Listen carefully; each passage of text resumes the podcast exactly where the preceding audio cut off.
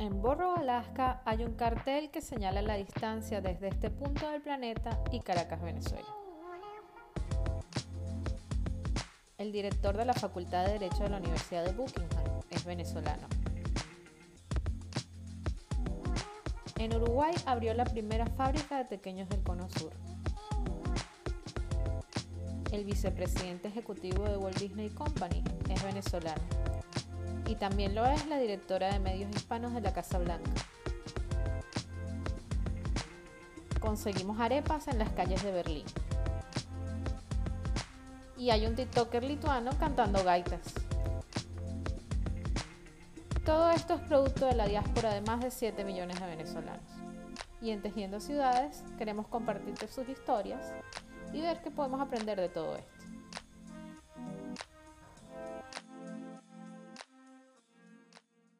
Bienvenidos a Tejiendo Ciudades, este podcast que estuvo un tiempo desaparecido y que estamos retomando el día de hoy con un invitado eh, particular, digo yo, porque es el primer médico que tenemos por aquí. Es un médico esposo de una gran amiga y pues es un placer para mí tener por aquí a Gustavo Socorro. ¿Cómo estás, Gustavo? Hola, Andrea, ¿cómo estás? Eh, gracias por la invitación. Gustavo, cuéntanos. Ya, yo acabo de decir que eres médico, pero más o menos quieres contarnos qué haces, dónde estás. Bueno, eh, soy médico traumatólogo eh, de la Universidad Central, también médico de la Universidad Central. Eh, me gradué de médico en el 2007 y me gradué de traumatólogo en el 2013. Después de eso me fui, por cierto, con Camelot para los Estados Unidos un tiempo a hacer mi subespecialidad Estuvimos allá cuatro meses, un poquito más. Y después me regresé a Caracas. Cuando regresé a Caracas me di cuenta de, que por más que yo quisiera estar allá y practicar traumatología, ya las cosas se estaban poniendo difíciles, como esa época 2000, 2015-2016, donde todo el mundo se comenzó la, este proceso de migración masivo a otros países, sobre todo la primera oleada que fueron o fuimos profesionales. En ese momento, una de las mejores opciones, por, por varias razones, eh, cercanía, eh, moneda, eh, era dentro de todavía pocos venezolanos aquí, no, no, no interesaba mucho al, al profesional venir para acá, fue a Ecuador. Y dentro de Ecuador, Quito, y la razón principal era que nosotros ya en ese momento estábamos eh, recién paridos y necesitábamos un pediatra de confianza. Y una gran amiga mía que estudió medicina conmigo ya tenía tiempo, como un año aquí, estaba establecido en un hospital y bueno, tomamos la decisión de venirnos aquí todo básicamente porque migrar con un bebé recién nacido solos los dos, necesitamos por lo menos ese backup de alguien que de confianza que tuviéramos. Y bueno, también el research que había hecho de Quito era que era bastante parecida a Caracas y era una ciudad con un clima bastante agradable. Entonces, bueno, mira, eh, nos movemos para acá. Aquí comencé desde dos o tres meses después que llegué ya a ejercer la traumatología de lleno. Gracias a Dios aquí desde el comienzo hubo una muy buena receptividad con nosotros, los médicos venezolanos, como siempre tratando de, demostrar quiénes somos porque no nos conocían, pero una vez que tú haces como tu lobby y demuestras quién eres, desde el punto de vista profesional lo demás va como embajada, pues. Y bueno, aquí trabajé tanto en instituciones públicas como privadas, me abrieron las puertas, de verdad que de manera bien, bien especial. He hecho aquí muchísimos amigos. Después, bueno, vino todo el tema este de migración masiva venezolana. Entonces, bueno, ahí fue donde se, se puso un poco tensa la cosa con el tema xenofóbico. Pero yo te puedo decir que en el tiempo que tengo acá jamás tuve ningún problema al respecto. Eh, pero de resto, como te digo, en líneas generales ha sido bastante buena la experiencia aquí. No, no tengo nada de, de que quejarme de este país. Este país a nosotros nos ha recibido con los brazos abiertos. Mi hija ha estudiado aquí en las mejores escuelas. Tenemos muchísimos amigos de amigos papás de compañeritos de, mi hija que son hoy en día grandes amigos nuestros y bueno, de verdad que excelente experiencia pues. te iba a consultar, pero ya en el, en el rato que estabas hablando lo, lo aclaraste cómo era el tema de haber escogido Ecuador, porque por lo general cuando pienso en los médicos venezolanos, pienso que muchos van para España, para Chile hay muchísimos, pero no se me había ocurrido que, en Ecuador había a lo mejor una comunidad por allí de médicos. Eh, claro que tienen que haber, pero no es la primera opción que se me ocurre en la cabeza. ¿Nunca te pasó eh, irte para España, irte para Chile? ¿No, no te parecían opciones viables. Lo que pasa es que, el, fíjate, eh, una de las, de, las cosas que yo tenía en mente era, bueno, mira, tratar de estar lo más cercano a Venezuela. Por, eh, en aquel momento que tomamos la decisión, mis papás todavía, está, todavía estaban en, en Venezuela y los papás de Camelot también. Entonces, yo sé, bueno, mira, tampoco me puedo ir para Chile, que me queda dos o tres aviones de, de, de distancia, ¿ok? Eh, necesitamos algo que en caso que tal que llegase a pasar algo familiarmente hablando, uno pudiese en un avión y en un tiempo relativamente corto volver a Caracas, pues. Eso también era una de las razones. Ecuador queda a dos horas y media de, de Caracas en avión, entonces pues, yo decía, bueno, mira. Eh, también el tema reválida era bastante sencillo, ¿ok? Cuando, con el título de la UCB era muy, muy sencillo revalidar. Eh, y bueno, también esa era otra de las razones, pues Chile tenía que comenzar a presentar los exámenes, tal, eh, comenzar prácticamente desde cero con este tema de los exámenes. Em, otra de las cosas que también a mí me, me atrajo de Ecuador, aparte, bueno, del, clima, de la ciudad y todo, era que la economía era dolarizada y bueno, viniendo nosotros de, de esa eh, devaluación loca, la que hemos vivido desde, no sé, desde hace 20 años probablemente o más, eh, yo decía, mira, yo necesito un país con una moneda estable que me permita respirar en paz. Y Ecuador, eh, como digo, economía dolarizada, era una de las condiciones que me, que me también me, que me gustan bastante de, estar acá. Entonces, bueno. Eh, España, bueno, por, ya es un, un, tema de discusión más médico que otra cosa, pero, pero no sé, España me, me gustaría como o un destino o para retirarme o para visitar, pero definitivamente para vivir eh, no, eh, y para ejercer medicina menos. Ok, ok. ¿Existe algún tema allí que, que, no sepamos, alguna diferencia de cómo se ejerce la medicina? Lo que pasa es que mmm, para revalidar el título en España realmente es muy, muy difícil. Entonces te contratan con una figura como rara porque eres como chévere, tú sabes operar, eres traumatólogo, puedes ver pacientes y todo, pero como no tienes el título oficialmente de traumatólogo revalidado, entonces siempre tienes que trabajar como a la sombra de un traumatólogo que selle y firme todo por ti. Entonces no te van a pagar nunca, como por supuesto no tienes el, título revalidado, no te pagan nunca como un especialista local o como alguien que haya estudiado allá en España, por lo menos en Europa, te pagan más que un médico general. Eh, y entonces, bueno, no sé, ese tema para mí es un pelo complicado, pues, realmente. Para, claro. para ser como el, el, el, esclavo allá, prefiero ser, eh, ganar un poco menos en otro país, pero ser yo el, el, el especialista, pues. Pero es un claro, tema muy no. personal, pues no, no, no critico para nada a los que se hayan hecho eso. Tengo muchísimos amigos viviendo allá que, que, que lo, lo hacen y mira, viven una vida chévere, les va bien, están contentos, pero no sé, yo creo que esa parte no la, como no la comparto mucho, pues. Claro, es que al final es como injusto, este, que como tú dices, te usan como profesional, pero no te facilitan las cosas para, para legalizarte tampoco. Entonces, como, como si eres, eres eh, médico, pero yo no te voy a dar todas las herramientas para que termines ser legal porque me sirve como estás. Pues te puedo pagar menos. No sé. Exactamente. No, no, no es bueno, la verdad. Eh, sabiéndolo de esa manera, la verdad es que creo que viéndolo desde ese punto de vista te quedaba bien. Y el hecho de haber estado en Estados Unidos no, no te daba ninguna opción de quedarte allá. Digo porque Estados Unidos es como que la quimera de, de mucha gente irse Mira, al sí, norte. Sí. Eh, cuando yo estuve allá, de hecho, mi maestro, que es un tipo de verdad genial, súper amigable, súper abierto, eh, hicimos muy buen rapport y él me dijo, si quieres quedarte en Estados Unidos, yo averiguo cómo tienes que hacer. Entonces, mira, me presentó tres vías. Una vía era quedándome, pero que era la más corta, pero no como médico. era realmente como surgical assistant, como asistente de las cirugías de él. Eh, y las otras dos eran extremadamente largas, de, 8 y 10 años. Entonces yo decía, bueno, pero ya va, o sea, me acabo de graduar de traumatólogo, acabo de terminar una subespecialidad, eh, ¿cuál es la idea de, volver a estudiar 10 años más?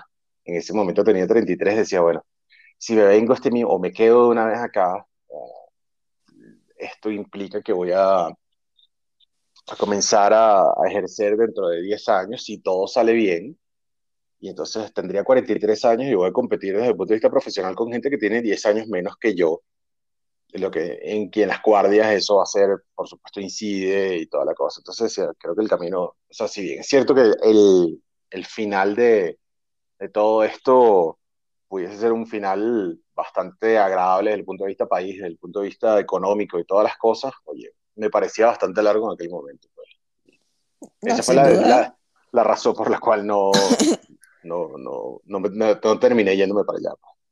No, sin duda 10 años hay que verle la cara a tener que estudiar de vuelta o, no sé, eh, preparar eh, todos tus papeles 10 años. No, no realmente estudiar no era lo que me preocupaba, era, o sea, era el tiempo que tenía que pasar eh, como volviendo a arrancar desde cero, pero ya con una preparación, porque no es lo mismo de repente que tú hagas un posgrado como traumatólogo en los Estados Unidos desde cero a como a, que hagas un posgrado en los Estados Unidos como traumatólogo, ya siendo traumatólogo. O sea, yo tengo un par de conocidos que lo hicieron así y bueno, al final les fue muy bien y fueron los mejores de su posgrado y todo, pero bueno, no sé, ellos eh, probablemente tenían mentalmente más paciencia de la que pude haber tenido yo. claro, no. A mí, por ejemplo, aquí en, en, Uruguay, yo estoy en Montevideo desde hace seis años, este, la oportunidad de revalida también pasaba porque volviera a hacer, por ejemplo, una tesis de un año. Y yo dije, no, mira, ya, si me hubieras dicho, ya yo tengo más de 10 años de graduada, si me lo hubieras dicho cuando recién llegué, porque se tardaron muchísimo en darme la decisión, si me lo hubieras dicho recién llegué, yo te digo, sí, a lo mejor vengo con el impulso de recién llegada y me tardo el año de hacer la tesis y no pasa nada. Pero ya no vengo con el mismo impulso, ya tengo 10 años de graduada y como que la energía no es la misma.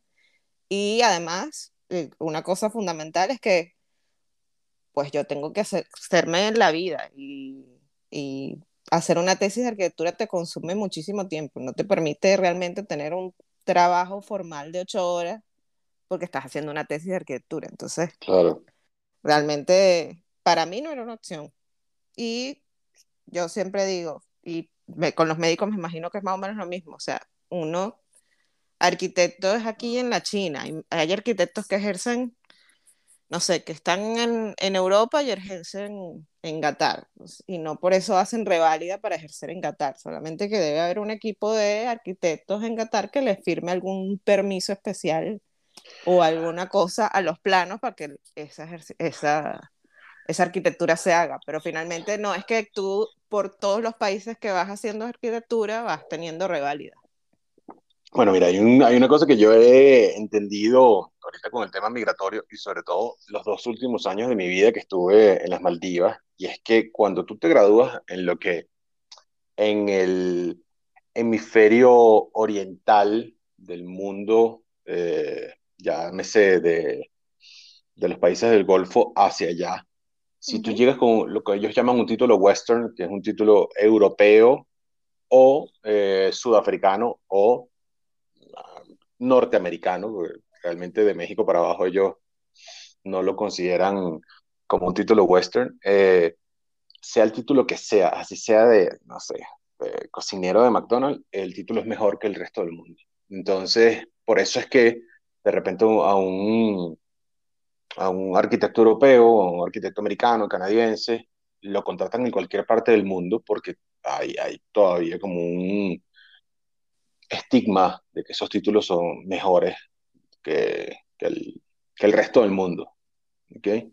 Inclusive siendo, probablemente teniendo nosotros el mismo pensum que tengan ellos y una serie de cosas, pero, pero sí, pues, o sea, eh, cuando ahorita que, cuando, cuando estuve allá en las Maldivas, eh, bueno, por el tema de pandemia fue todo un, un, desastre. O sea, la experiencia fue muy buena, pero bueno, por el tema de pandemia, el hospital donde yo estaba lo cerraron, no sé qué, no lo cerraron, pero recortaron personal, entonces yo me tuve que mudar de hospital y en ese proceso estuve aplicando para varios, varios países del Golfo, varios países asiáticos y siempre buscan Western Qualifications o, dicen que es preferible tener eh, Western Qualifications. Entonces eso definitivamente te, te hace un, como un step down de, de todos tu, tu título, aunque probablemente tú hagas las cosas mejor que cualquier eh, eh, profesional que tenga el, título western, pero mira, es, ese que tu título venga de un país de esos vale mucho. Sí, ya, ya chapea. Sí, sí, sí, de verdad que sí.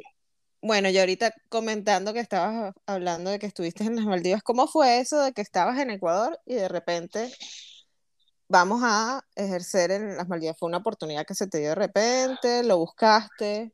Mira, em, yo no tengo redes sociales. Realmente la única red social, si se puede llamar, que, yo tengo es LinkedIn. Entonces, em, bueno, hice un buen perfil de LinkedIn y un día me contactó un reclutador y yo decía, mira, esta vaina es un escándalo, o sea, esto no puede ser tan total. Entonces el tipo me ofreció entrevistas en varios países asiáticos. Eh, al final quedaron entre dos entrevistas eh, o dos países fue, que fueron las mejores opciones laborales que tenía, que uno era Vietnam y el otro era las Maldivas. Y bueno, entrevistas con, con los dos centros y al final terminé cantándome por las Maldivas porque primero era una oportunidad laboral eh, bastante buena eh, desde el punto de vista económico y segundo, bueno, mira, eh, ya con pues, de repente la preparación que yo había tenido en, la subespecialidad que hice en los Estados Unidos, ejercer la medicina en inglés también es un, reto bien agradable. Entonces dije, bueno, mira, desde todo punto de vista, esto me conviene, vámonos. Entonces, bueno, yo eh, me fui para las Maldivas en enero del 2020 y en marzo del 2020, bueno, yo todo este tema de la pandemia, el mundo se cerró y bueno, de ahí en adelante eh, todo, todos los planes que teníamos desde el punto de vista familia se, se, se, resquebrajaron y se destruyeron porque, eh, bueno, por supuesto, yo estaba encerrado del otro lado del mundo literalmente y y bueno, estaba Camelot con la niña aquí en, en Quito, no, no, había forma que ellas viajaran para allá. Eh, en, a comienzos de julio del 2020 me dijeron, mira, eh, hay que recortar personal, nosotros tenemos cuatro meses sin ingresos, porque Maldivas es un país que vive exclusivamente del, del turismo, entonces mira, vamos a recortar personal, tienes tres meses para ver qué es lo que haces, a dónde te vas, qué, qué quieres hacer, y bueno, eh, eso por supuesto me, desequilibró un poco. Eh, como te digo, estaba buscando trabajo por aquel lado del mundo, pero bueno, casi todos esos países estaban cerrados y todo. Y, bueno, eh, logré conseguir un hospital público allá en las Maldivas y bueno, pude continuar trabajando un tiempo más allá. Eh, después yo vine de vacaciones ese diciembre para Ecuador, o sea, estaba casi un año sin ver a, a mi familia. Después la idea era llevárnoslas para allá, pero entonces, bueno, tanto en cambio, como a mi hija tenían el pasaporte vencido y renovarlo fue un todo un, tema. Y tuve que viajar a los Emiratos Árabes para poder renovar el pasaporte de mi hija. Eh, bueno, la, la, la, prórroga de Camelot salió, pero entonces ya en el momento que como que todo estaba listo, yo dije, bueno, estoy otro año más aquí en este hospital, en este país, o me arriesgo y, y vuelvo ya a mi familia o a mi vida a buscar otra cosa. Entonces eh, sí, es cierto, como te digo, que la experiencia en líneas generales en las Maldivas fue muy buena, muy positiva, se aprendí muchísimas cosas, eh, conocí también muchísima gente, viví una cultura totalmente distinta y a la cual de repente uno le tiene como un estigma sociocultural que es la, a la cultura musulmana. Mira, eh, a mí me fue muy bien, te puedo decir que no, no tengo grandes quejas, pero bueno, o sea, con el tema de limitación de, de los viajes, de la PCR, la pandemia, no puedes hacer esto, no puedes hacer no sé qué más. Eh, pero bueno, mira, en líneas generales fue así. En el momento que tomé la decisión de decirle, mira, ya eh, cuando este contrato se acabe de regreso, ya no valía la pena que ellas se mudaran conmigo para allá. Entonces, bueno, le dije, mira, esperen que yo voy, en lo que se acaba el contrato ya me regreso, pues definitivamente. Pero cuando tú armaste este perfil de LinkedIn, no sé qué, ya tú estabas diciendo, voy a buscar otra cosa en otro lugar. O tú armaste tu perfil de LinkedIn de manera, digamos, como para hacer contactos y no necesariamente para irte para otra parte? Mira, lo, lo armé así como que, bueno, mira, si llega a salir algo, bien. Si no sale nada, igual me, como te digo, aquí en Ecuador no me, no me había ido para nada mal. Eh, estaba en el Instituto Ecuatoriano del Seguro Social trabajando con un cargo por contrato, pero tenía todavía un año más de contrato en ese momento. Tenía, estaba ejerciendo en privado también y tenía eh, algún grupito con el que tenía un número decente de cirugías mensual para, para ¿sabes?, complementar el sueldo del, del salario público. O sea, no era una necesidad realmente. Fue algo así como que, bueno, vamos a armarlo, a armar el perfil, a ver qué, qué tal, a ver qué sucede. Y mira, de verdad que eh, estuvo muy bueno, o sea, de verdad que yo jamás en la vida pensé que, eso funcionaba. Cuando me llamó el reclutador por primera vez, te lo juro que la, o sea, yo dije, esta vaina es un escándalo, o sea, tampoco había mucha información de esa compañía como tal, porque no son compañías que son como muy públicas, y decía, esta vaina, esta vaina es una estafa, pero mira, realmente sí, todo se dio, se dio bien, las entrevistas con los hospitales, las entrevistas con la gente, todo, y tan, tan, es así que hoy en día sigo en contacto con el, con el reclutador, pues, con, el, con la persona que me reclutó, un tipo eh, bien, bien amigable. Ok.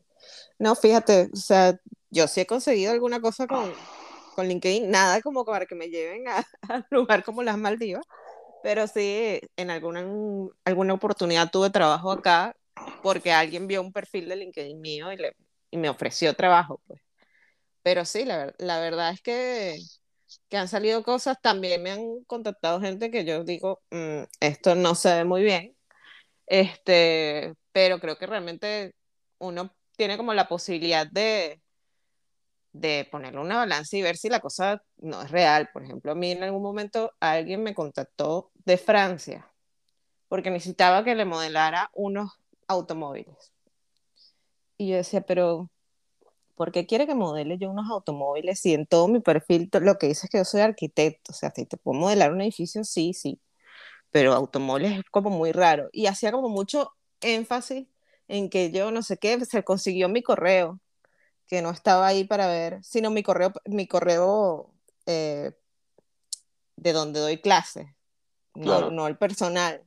Y yo decía, es como muy raro, hay un montón de profesionales que estoy seguro que se dedican a esto, ¿no? ¿Por qué me tiene que contactar a mí y decirme que me necesita a mí, que no me dedico a esta área? Me pareció súper raro y más nunca lo, lo, lo, le respondí nada. La primera vez le respondí que yo no me dedicaba al área. Y ya, yo, yo había asumido que él lo había entendido muy bien. Pero después los otros correos sencillamente no los contesté, pues yo dije, no, esto no tiene ningún sentido.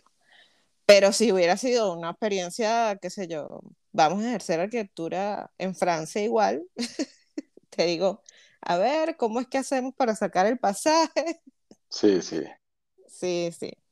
Y cuéntame cómo es eso de que tuviste que renovar el pasaje de Siena, el pasaporte de Siena en los Emiratos Árabes. Bueno, ¿alguna facilidad? no, no, no. Realmente eh, Siena no es venezolana, Siena es americana. Entonces, la, en ese momento que nos dimos cuenta que el pasaporte de ella no era que estaba vencido, pero se iba a vencer, eh, también estaba, eso fue en, en febrero del año pasado que nos dimos cuenta, que se vencía en junio del año pasado. Eh, y dije, bueno, ¿cuáles son las tres embajadas o las embajadas que me quedan más cercanas a, las Maldivas? Entonces la primera era la India, por supuesto. Eh, yo decía, bueno, mira, un avión a la India y en una hora y media estoy en, o en dos horas estoy en, Bombay.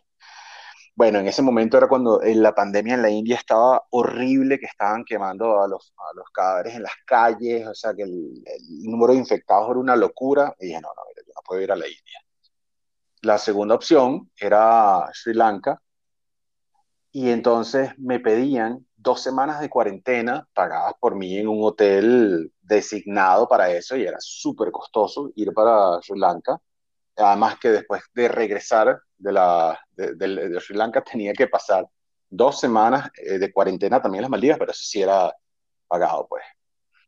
Y la tercera opción era los Emiratos Árabes. En principio traté de ir a Abu Dhabi, pero mira, Abu Dhabi dentro de los Emiratos Árabes es como un país aparte y entonces eh, no pude, nunca pude entrar en Abu Dhabi tuve que cambiar el pasaje y terminé yendo a Dubái. Mira, una, cosa increíble, de verdad que yo jamás pensé que, que, Dubái es lo que es, es una ciudad increíble. Bueno, ya ya estaba el consulado americano, hice todas mis diligencias, todo fluyó de manera perfecta y bueno, pude visitar y conocer eh, eh Dubái. Pues. Sí, toda la, la, experiencia de la gente que conozco que ha ido a Dubái es así como que, no sé, esa gente está en otro nivel. Sí, sí, sí, sí, sí, sí, sí, de verdad, definitivamente, otro nivel, otro nivel. Yo tuve mm, uno de los amigos eh, que conocí en Maldivas, un cirujano general argentino. A él, él, yo llegué en enero, él había llegado en septiembre del, del año anterior, del 2019, y él también por el tema pandemia lo despidieron, pero él ya había ejercido eh, cirugía general antes en Dubái y él de las Maldivas se fue directamente para, no para Dubái específicamente, pero para uno de los Emiratos más pequeños que queda una hora y media de Dubái. Y, y él, él, fue el que me fue a buscar allá y eh, como que me dio un tour, después una noche fuimos a su casa, y hubo una parrillita allá en su casa y todo. Y él me dijo, mira, eh, esto es lo que es. Pues. Y, sé que las personas que nunca han venido, cuando vienen para acá, se quedan impresionadas. Y en algún momento, no, no muy cercano, si te vas a venir en algún momento, vas a pasar meses impresionado de todo esto. Después te acostumbras. Pero de verdad que él, él se siente muy... Y a su esposa ya, y bueno, de verdad que visitarlo a él fue también tremenda experiencia, porque te, te, muestra el lado no tan turístico de, la cuestión, sino que, mira, estos son los colegios, no sé qué, esto, el día a día de, de, vivir allá. Pues. No, claro, eh, cuando uno va como turista, me imagino que, que ve lo que como turista puedes ver, que hoteles y... Sí, los centros comerciales. Los centros comerciales, las cosas más turísticas, pues, pero si tienes la oportunidad de ver el insight con alguien, es mucho mejor. Yo tengo un amigo que está viviendo en Dubái, ya tiene tiempo, pero él también, él como que por alguna experiencia primero se fue para China, ya me parecía suficientemente loco que estuviera en China. Por cierto que Kamel lo conoce, pues él estudió también diseño. Este, y es diseñador gráfico, estuvo haciendo diseño gráfico en China. Y después de China no sé qué, qué cosa le pasó, qué experiencia, qué, qué oferta le dieron, pero está viviendo en Dubái desde hace rato. Este, y eventualmente voy a hablar con él para, para que nos eche el cuento, porque de verdad debe ser muy interesante saber cómo es eso de, de vivir en Dubái. Sin duda Pero tú sabes que tengo una prima, ella es ingeniero químico y ella estuvo viviendo cinco años en Shanghái. Y, me, y ella además, eh, ella siempre ha trabajado para compañías de estas transnacionales y todo, y ha vivido literalmente en todo el mundo. Vivió en México, en Estados Unidos, en dos o tres sitios, vivió en Europa, vivió en República Dominicana, y ella dice que por mucho los mejores cinco años de su vida fueron en Shanghái. O sea que la, la experiencia china debe ser también una cosa espectacular, de verdad que... Eh, y yo no lo hubiera pensado, porque uno tan lejos, digamos, culturalmente de la experiencia china, a lo mejor como que, que podría ser un choque grande, ¿no? Lo que pasa es que una de las cosas que ella me dice es que vienen muchísimos expatriados allá y eso te hace la, la vida bastante más fácil, ¿entiendes? Cuando, cuando puede que no sean venezolanos, pero de repente encuentras latinos o encuentras gente que, que, que puede ajustarse un poco a tu forma de, de, de, llevar las cosas, de ver la vida. Entonces, ella estuvo muy contenta allá, de verdad que yo hablé mucho con ella justo antes de irme para las Maldivas, porque, bueno, si bien es cierto que no es lo mismo, más, eh, tiene un, poco de cultura de, de, ese oriental, pues. Y entonces eh, ella me decía, mira, si, si algún día te sale un trabajo en China, vente, vente para acá, porque esto es increíble, no sé qué, no sé qué más.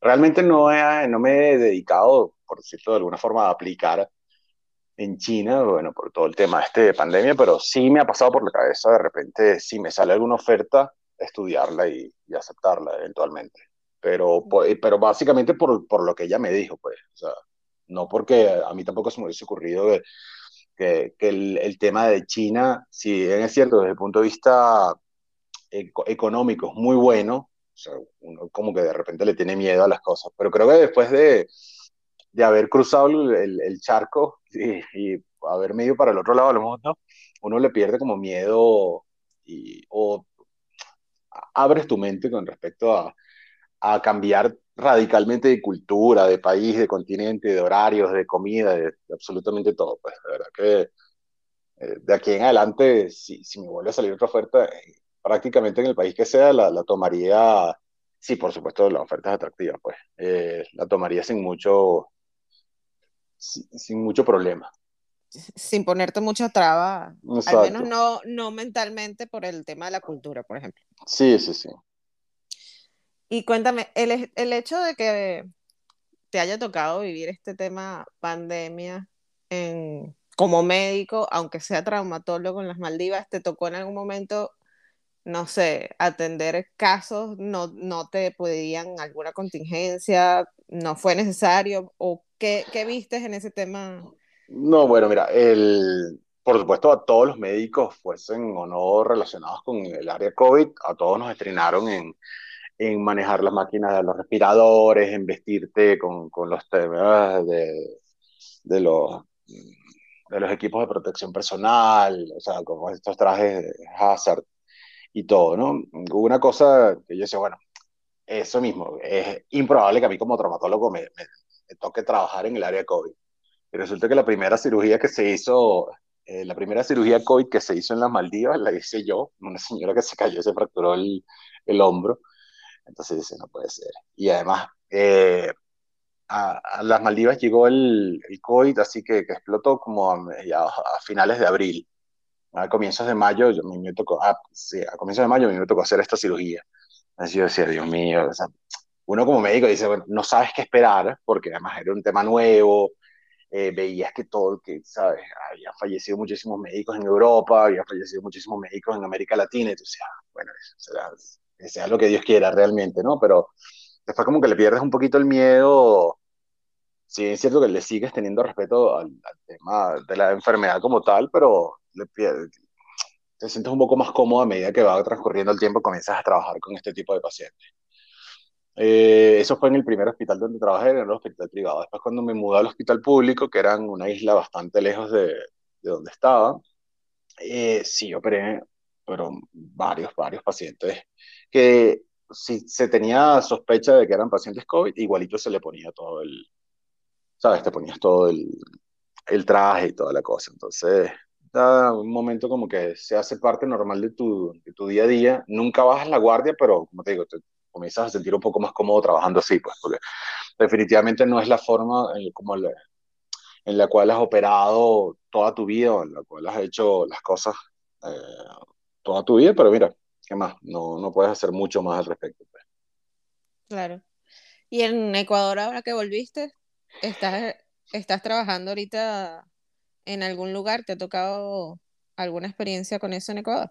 Bueno, realmente tengo poco tiempo, tengo un mes de haber llegado. Entonces, ah, no, eh, imagínate. Sí, y, y, además llegué a mediados de diciembre, que es como muerto para todos. Eh, comenzó fue, ahorita estoy pasando básicamente consulta, no, no he tenido ningún caso quirúrgico, pero, eh, pero sí, bueno, igual, no sé, se sigue protegiendo mascarilla, el, eh, ¿sabes? Alcohol, distanciamiento social, todas estas cosas.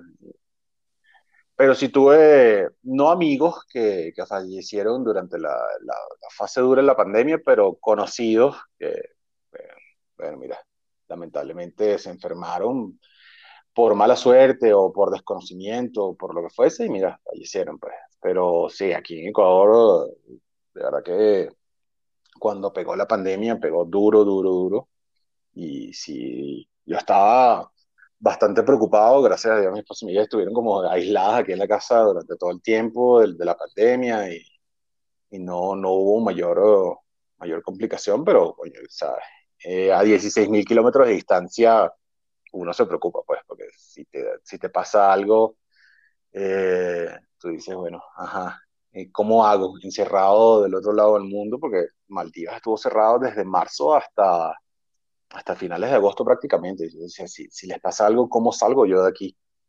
Entonces, porque era ese lockdown que no entra nadie, no sale nadie, o sea, no, no, no aterrizaban aviones ni siquiera. Entonces, bueno, esa era una de, las, de mis preocupaciones en aquel momento. Gracias no, a Dios duda, no pasó nada. Sin duda hubiera sido terrible, menos mal que no pasó nunca nada. Sí, sí.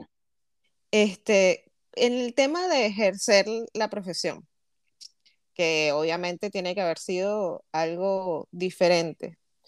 ¿Qué cosas notaste que se puedan comentar? Porque pues, seguramente hay cosas muy técnicas que, que no nos puedes comentar, pero ¿qué cosas notaste que a lo mejor te hicieron como un shock cuando fuiste a las Maldivas en relación a, a Ecuador y en relación a Venezuela, aunque no sé si en Venezuela tuviste demasiada experiencia. No, bueno, sí, o sea, eh, a ver, sigue habiendo una división entre privado y público, eh, que eso es algo muy notorio en, por lo menos en Venezuela y en Ecuador, o sea, tanto en el, en el Ministerio de Salud Pública como en, eh, en el Seguro Social, no es que tú puedes darle un seguimiento al paciente cuando quieres. O sea, mira, vengas el próximo martes, el próximo martes yo tengo consulta. No, mire, señor, pida la cita y bueno, eh, el, eterno karma del paciente que, que, que, no tiene recursos y que bueno, tú tratas de ayudarlo lo más que puedas. Eso también pasa allá. Cuando, al principio, cuando yo trabajé en un hospital público, había ese, ese recurso de decir, ¿sabe que Mire, vengas a la próxima semana, yo lo veo la próxima semana eh, en el privado. Y después cuando me fui al público era lo mismo, o sea, tienes una, una cola de, de, 500 pacientes, entonces, bueno, eh, mire señor, vamos a tratar de ayudarlo lo más pronto posible, pero era, era bien complicado.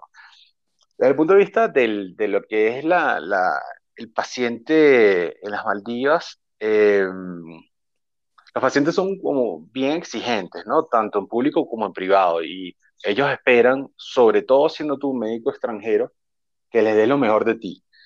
Eh, cosa que para mí no fue muy difícil, porque, bueno, sé, siempre, como desde el punto de vista, o sea, mi papá y mi mamá son médicos y me enseñaron siempre como a tratar a todos los pacientes de una forma bien particular, eh, o sea, de, ver a todos los pacientes como si fuesen eh, allegados tuyos o familiares tuyos para que los trates de, de esa forma, pues, tratarlos como, darles ese plus. Eh, y bueno, eh, con eso, por ejemplo, el paciente te llegaba y te decía, mire, yo tengo dolor de espalda y ya a mí me hicieron una radiografía, yo necesito que usted me haga una resonancia. Entonces, esas eran las cosas que tú decías, bueno, pero mire, vamos a probar primero con tratamiento. No, yo quiero la resonancia. Entonces, bueno, esa parte de la idiosincrasia ya al principio es como que, bueno, que, o sea, te, te choca un poco, pero mira, te adaptas, pues. Eh, y claro, siempre hay una introducción de los médicos extranjeros de allá que te, que te, que te dice, mira, tienes que hacer esto más o menos así, tienes que hacer esto más o menos asado. Entonces, eh, mira, mm, no es, no es difícil de llevar. Eh, como te digo, el, la evaluación es bien particular. Hay gente que, que se, como que se casa contigo desde el punto de vista médico y así tengan que esperar dos meses para verse contigo en consulta nuevamente eh, y el otro médico tenga disponibilidad mañana. No, ellos se quieren ver contigo porque tú eres su médico. Y de tanto es así que hasta te preguntan temas de otras especialidades. Entonces, bueno, eh, tú dices, mira, yo no quiero ser irrespetuoso con los otros médicos, por favor, pregúntale a, a su médico de la otra especialidad. No, pero es que yo quiero que usted me diga. Entonces ahí como que te comprometen un poquito. Entonces, bueno, pero mira, de verdad que es una población bien, una población pequeña del país, tiene solamente medio, eh, sí, medio millón de habitantes de ese medio millón de habitantes, probablemente haya 60, 70 mil expatriados trabajando allá. Eh, y de gente de verdad bien, bien, bien chévere, pues no puedo decirte lo contrario. Eh, la mayoría de los casos siempre tuve muy buen feedback con los pacientes. Por supuesto, como, como todo, uno no es monedita de oro para gustarle a todo el mundo, pero mira, no, nunca tuve ningún evento desagradable. ¿Y tienes alguna anécdota? No sé si, si vale fuera de, de, del campo de la medicina, porque a lo mejor con el, con el tema del COVID, a lo mejor no, no tuviste tanta oportunidad de, de tener situaciones fuera de, de burbuja COVID o lo que fuera, ¿Tuviste alguna situación que tú digas, oye, qué, qué diferente el mundo por aquí, qué, qué, raro todo esto, algo que, te, que tú dijeras, esto nunca me hubiera pasado en, en Latinoamérica? O, o... Sí, sí, sí. Eh, hay, fíjate, hay una cuestión muy particular y es que eso, es un país que son puros atolones, ¿ok? Son como cúmulos de islas eh, que van desde el norte hasta el sur, tienen más de mil islas y cada atolón tiene su, su dialecto particular y como formas de, de, tratarse de distintas y eh, un montón de cosas distintas. si tú vas a la capital, es totalmente distinta a el atolón que está abajo y así sucesivamente. Entonces a mí me tocó trabajar en la capital al principio. Y bueno, la gente es agradable, pero es una ciudad muy movida, entonces la gente como que no está muy pendiente de, de, quién eres tú ni nada. Eh, por supuesto, cuando la gente dice Male, que es la capital, no, o sea, súper full. Y de hecho es una ciudad pequeña, pero súper densa desde el punto de vista poblacional. Eh, cuando me tocó irme para, para, el, para el, el, segundo tolón donde viví, donde trabajé, eh, Abdu, se llama así, eh, fue, ese fue, hay una base naval inglesa, entonces ellos tienen como mucha influencia de eso, entonces gente como muy, ellos creen que, o sea, que como haber tenido los ingleses les dio un plus a ellos y, y la mayoría de la gente profesional viene de ese, de ese atolón y es gente como muy disparada, por decirlo de alguna forma, ¿okay? Eh, una forma coloquial, pero también es gente muy agradable. Eh, bueno, dentro de todas las, de las, cosas que pude hacer allá, yo hice un curso de buceo, pero no lo hice ni en la capital ni en el atolón donde yo estaba, sino en una otra isla que quedaba como 45 minutos de donde yo vivía. Y entonces la cuestión fue así, yo vi un día un paciente eh, me pidieron un favor, mire, este paciente viene de otra isla para ver si lo puede ver, y bueno, le di un turno extra, le mandé a hacer los estudios, lo vi, y le dije, mire, señor, no tiene mayor cosa, tiene esto y esto, tómese la, la medicación, y ese señor se sintió tan agradecido, que me dijo, cuando usted vaya para mi isla, por favor, usted me avisa, no sé qué, no sé qué más, el tipo ni siquiera hablaba inglés, solamente hablaba el idioma local. Entonces, eh, otro paciente que yo había operado en la capital, tenía una, una, escuela de buceo en esta isla y él me dice, mira, cuando quieras, vente a hacer los cursos de buceo y no hay ningún problema, yo te, no, o sea, te cobro lo que me cuesta el curso de buceo, igual el país estaba medio cerrado todavía por el tema pandemia, no sé qué, no, no había tanta afluencia de turistas, y entonces dije, bueno, está bien, un fin de semana agarré y me fui para allá. Y entonces ese señor, eh, justamente en el bote, donde, en, en la lancha donde yo me estaba yendo, había un familiar de él. Y entonces cuando me vio doctor, eh, o sea, en el poquito inglés que, que él hablaba y el poquito diveji, que así se llama el idioma local que yo entendía, él me dijo que tenía que irme para su casa.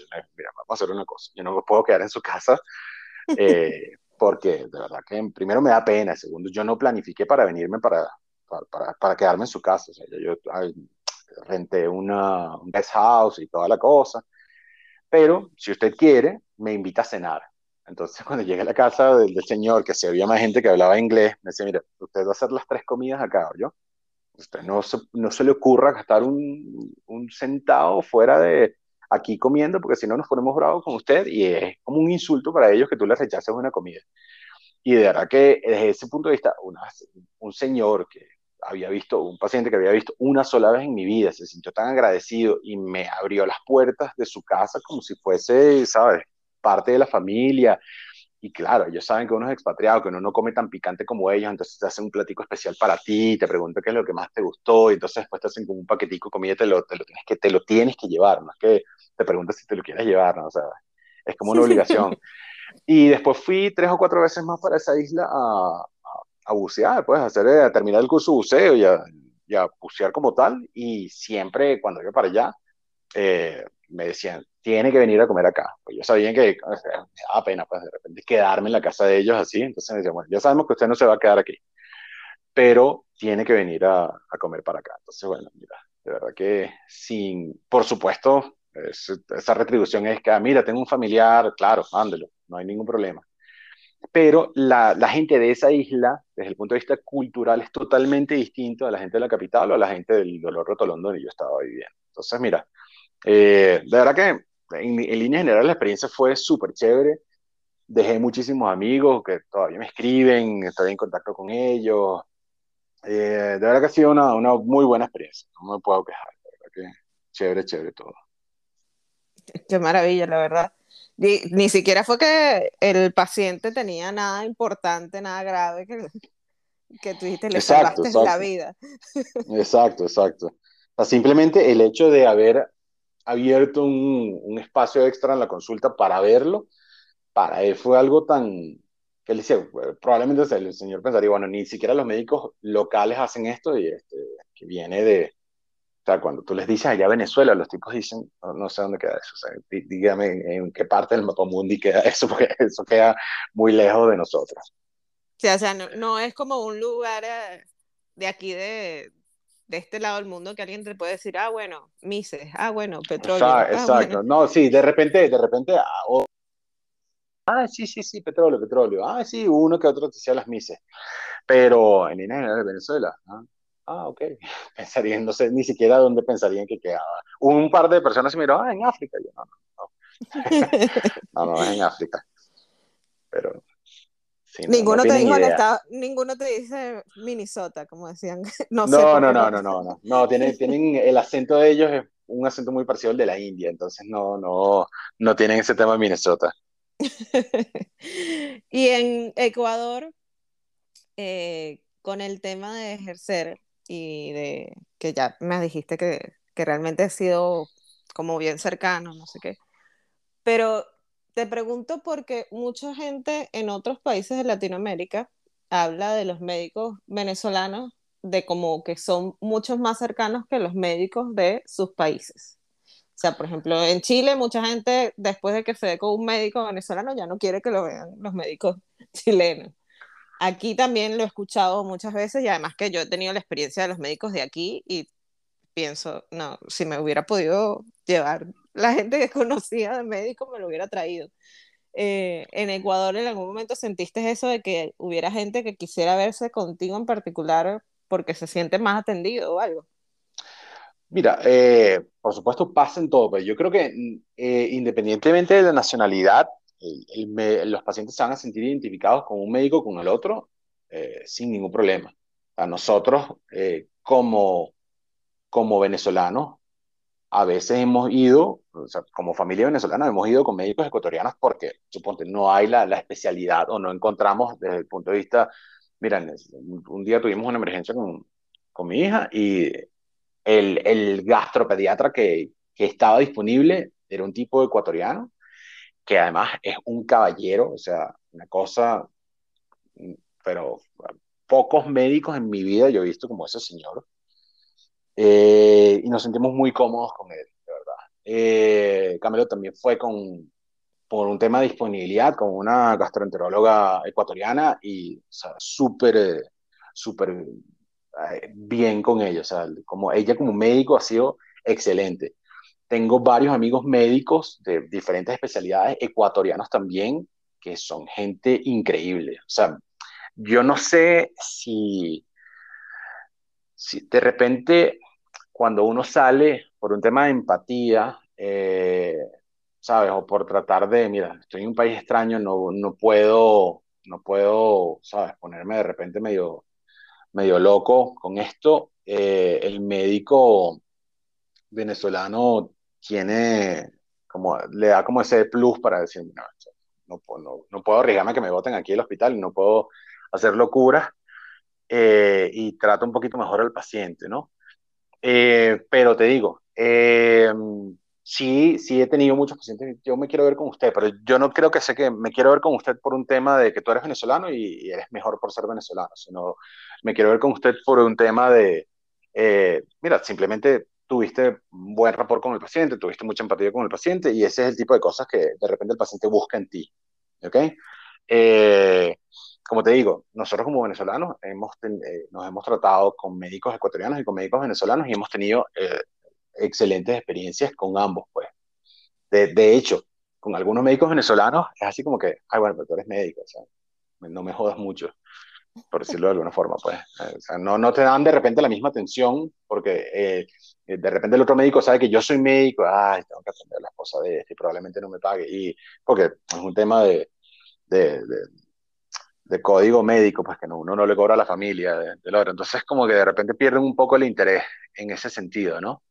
De, ay, qué, fastidio tener que ver a esta, a esta señora o a este señor que son médicos, es familiar de médico y, ay, es una consulta gratis. No sé, eh, te digo, ha sido bien azaroso el tema. Pero sí, creo que uno que más por un tema de, de personalidad o lo que sea, sí hace definitivamente buen rapport con tus pacientes.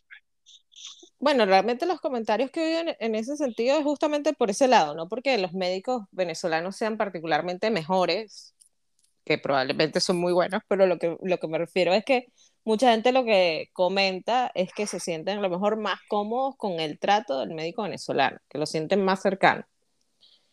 Sobre todo en Chile lo he escuchado mucho, de que, no sé, a lo mejor los chilenos son muy distantes y el médico venezolano, uno es muy, confia uno es muy confianzudo, uno es muy como cercano y a lo mejor eso ellos lo sienten mejor, no sé.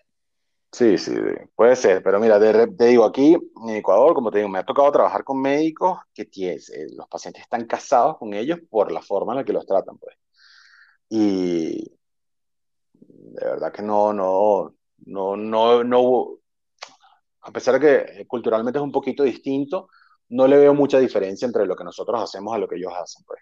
Por supuesto, como en todo, en Venezuela también debe haber médicos que no son tan, tan cercanos y amigables con el, con el paciente, y aquí también los hay, pero los debe haber en todo el... Sí, en todos lados. En todo lado, en todo el continente. Pues. Ahorita que, que, mencionabas que culturalmente no somos tan parecidos, ¿tú sientes que Ecuador tiene mucha, o tiene varias cosas en las que culturalmente es diferente a Venezuela? Mira, inclusive aquí dentro de Ecuador hay bastantes diferencias entre la gente de acá de la sierra, entre la gente de la costa, entre la gente de la Amazonía, ¿ok? Eh, creo que la gente de la costa se parece bastante más a nosotros, eh, porque son, sabes, más bulleros, más hablan duro, el acento de hecho se parece un poco más al nuestro. Eh, la gente de la sierra bastante más recatada, no, no es gritona. Eh, la gente de la Amazonía, de verdad que he tenido poco contacto con ellos, pero también es gente muy, muy recatada, no es gente así, sabes, tan, tan abierta. O sea, el momento que te abre las puertas de, su amistad, de tu casa, de no sé qué, eres como parte de la familia, pero les cuesta un poco más de repente adaptarse al, al, al venezolano que hace una parrilla en la casa y pone guaco hasta las 4 de la mañana. Eso a ellos no les gusta mucho, se quejan, sabes, de ese tipo de cosas, no les gusta. Entonces, eh, una de las cosas que nosotros desde el principio aprendimos, pues bueno, mi esposa y yo no somos, no somos eh, así pues de, de, rumba, no sé qué, no sé qué más.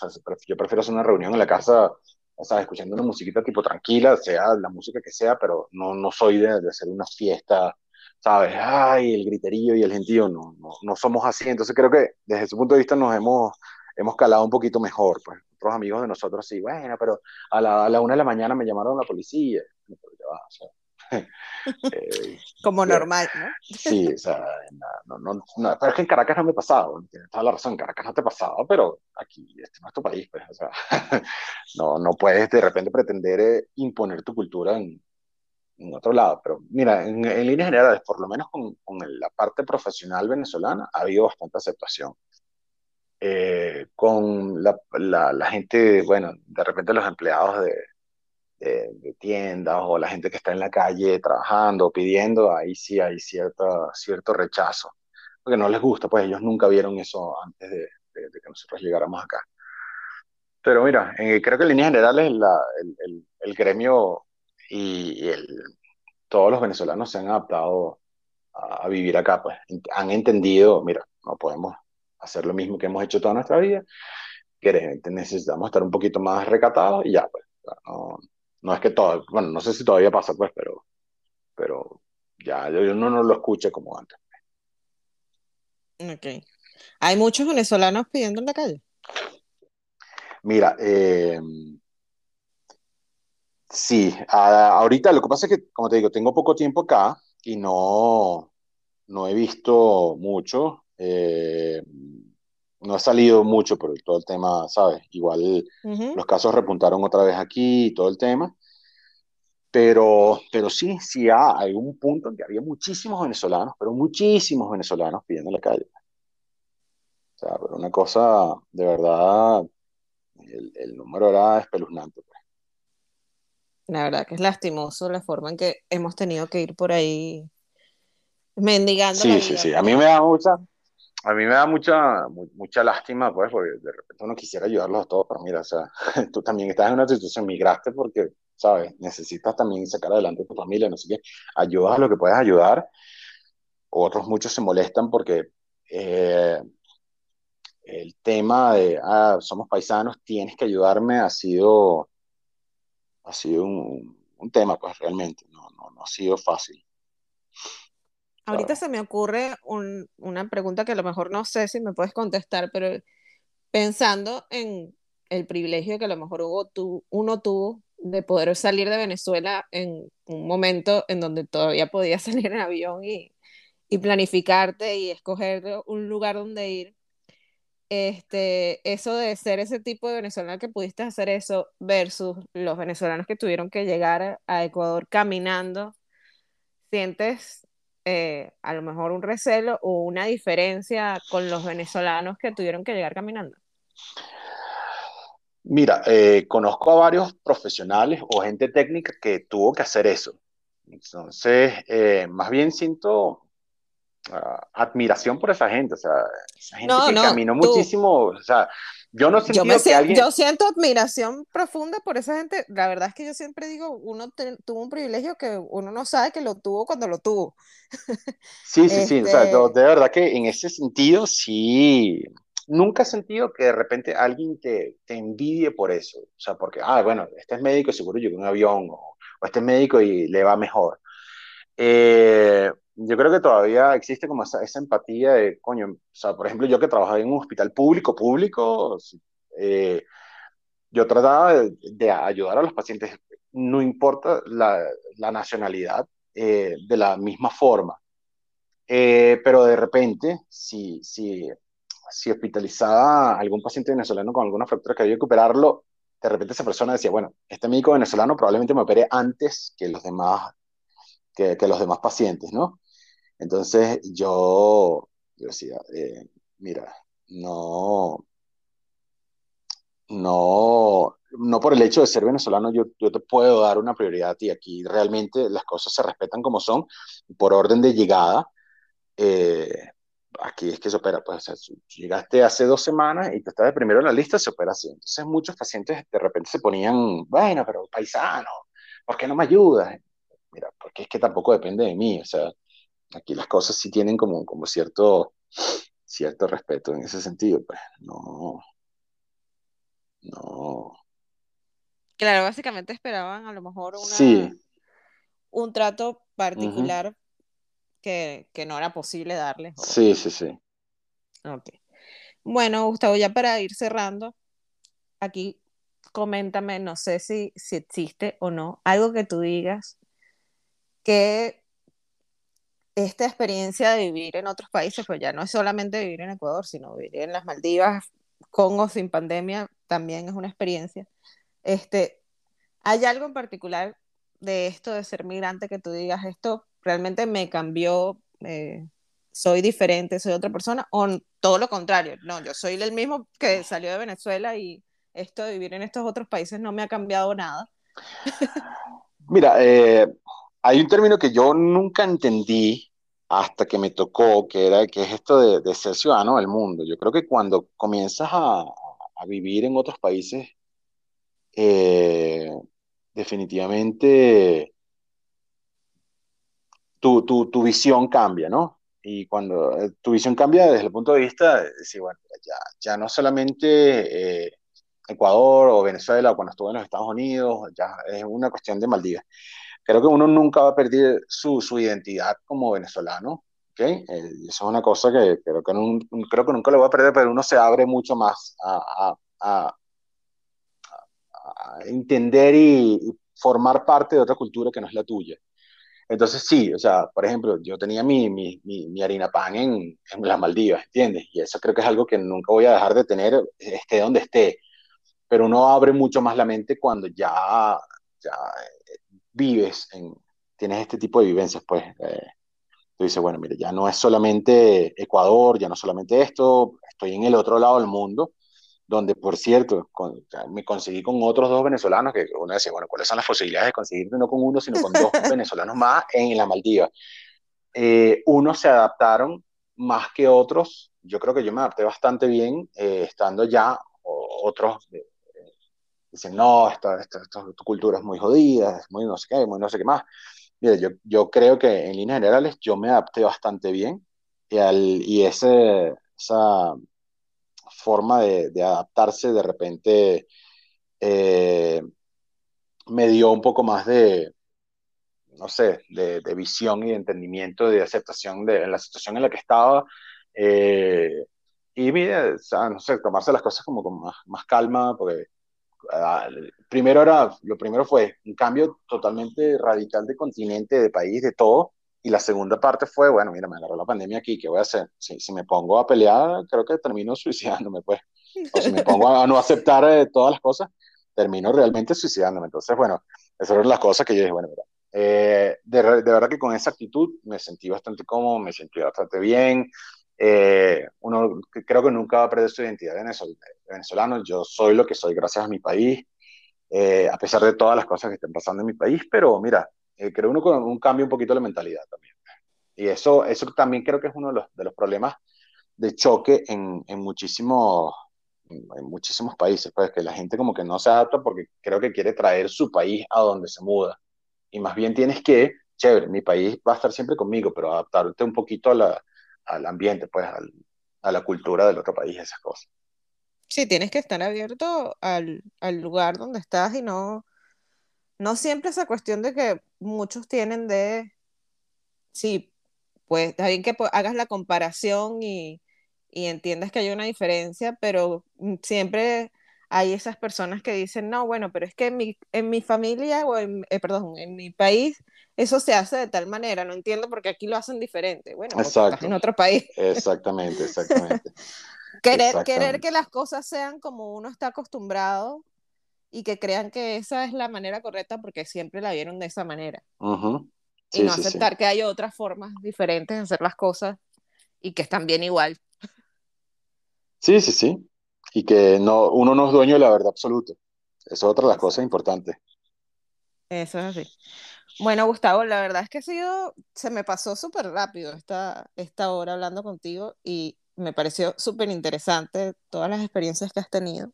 Te agradezco mucho que aceptaras hablar con nosotros en el, o con nosotros, yo digo sí con nosotros porque es como con este grupo de gente que escucha este podcast, que todavía me sorprende que haya gente que escucha. bueno, Gustavo, no sé Bueno, si tienes vale. algún comentario particular que quieras agregar, algo No, creo que que ya todo, todo lo dije. Bueno, eh, además de decirte que cuando quieras eres bienvenida acá a la casa. Por supuesto, de eso lo hablas tú con Camelot, pero Sí, chévere, la lo, hablo con la administración. sí, sí, sí. Y bueno, Y también bueno, la puedes la puede entrevistar a ella, a ver que, que te dé su visión de, porque la visión de ella y toda la... sabes que la entrevista en principio era con ella, pero ella estuvo muy recelosa a querer hablar de su experiencia en Ecuador, porque ella dice que ha estado mucho tiempo, digamos que fuera del, del tema COVID, ha estado mucho tiempo en la burbuja de ella y Siena en la casa y no tanto relacionarse con otra gente. No, pero De igual, hecho, igual, como te digo, o sea, tenemos amigos eh, que hay- y ella tiene amigas que, que son mm, amigas ecuatorianas con las que se lleva muy bien y que no necesariamente forman parte de mi círculo o, o algo. Pero sí, puedes, puedes tratar a bueno, ver si ella se hay anima. que tratar de convencerla a ver si, si, si deja Sí, su, su pena y habla con nosotros del tema. sí, sí, sí. Bueno, Gustavo, y además sé, sé que por allí se viene a lo mejor otro posible lugar de residencia y Vamos, más vamos a ver. adelante a lo mejor, más adelante a lo mejor hablaremos de eso. Sí, sí, sí, definitivamente. Eh, pero mira, como te digo, vamos a ver qué, qué va pasando. Por ahora, como te digo, Ecuador a mí me ha dado muchísimo, estoy súper agradecido con este país. Nada, nada que tú digas, ay, Dios mío. Eh, no, para nada. Eh, sí, sí, de repente hay, ¿sabes? Cosas en, en otros países que pues, pudiesen atraerme, pero por ahora aquí vamos bien. Vamos a ver qué, qué va pasando en el futuro. bueno, Gustavo, de verdad, muchísimas gracias por tu tiempo, muchas gracias por, eh, por toda la experiencia que nos narraste, todo. Ha sido bastante enriquecedora. Para todos los demás, para los Bueno, escuchas de este podcast, la verdad es que, bueno, ya estamos volviendo con todo. Eh, esperemos seguir teniendo eh, nuestras entrevistas, nuestras conversaciones semanales y espero que sigan eh, encontrando este podcast interesante. Ya saben, sale todos los miércoles a través de todas las plataformas de Spotify, Apple Podcast, Google Podcast. Eso también es para Gustavo para que lo escuche y vea eh, qué tal le quedó la entrevista. No, yo no edito demasiado, así que no creas que te voy a sacar de allí de contexto y te voy a poner alguna cosa que no es. Así que todo esto sale bastante crudo. Tienes alguna edición de, de sonido, pero no mucho más. Y bueno, nada, ya saben, hablamos, nos vemos dentro de una semana. Hasta luego.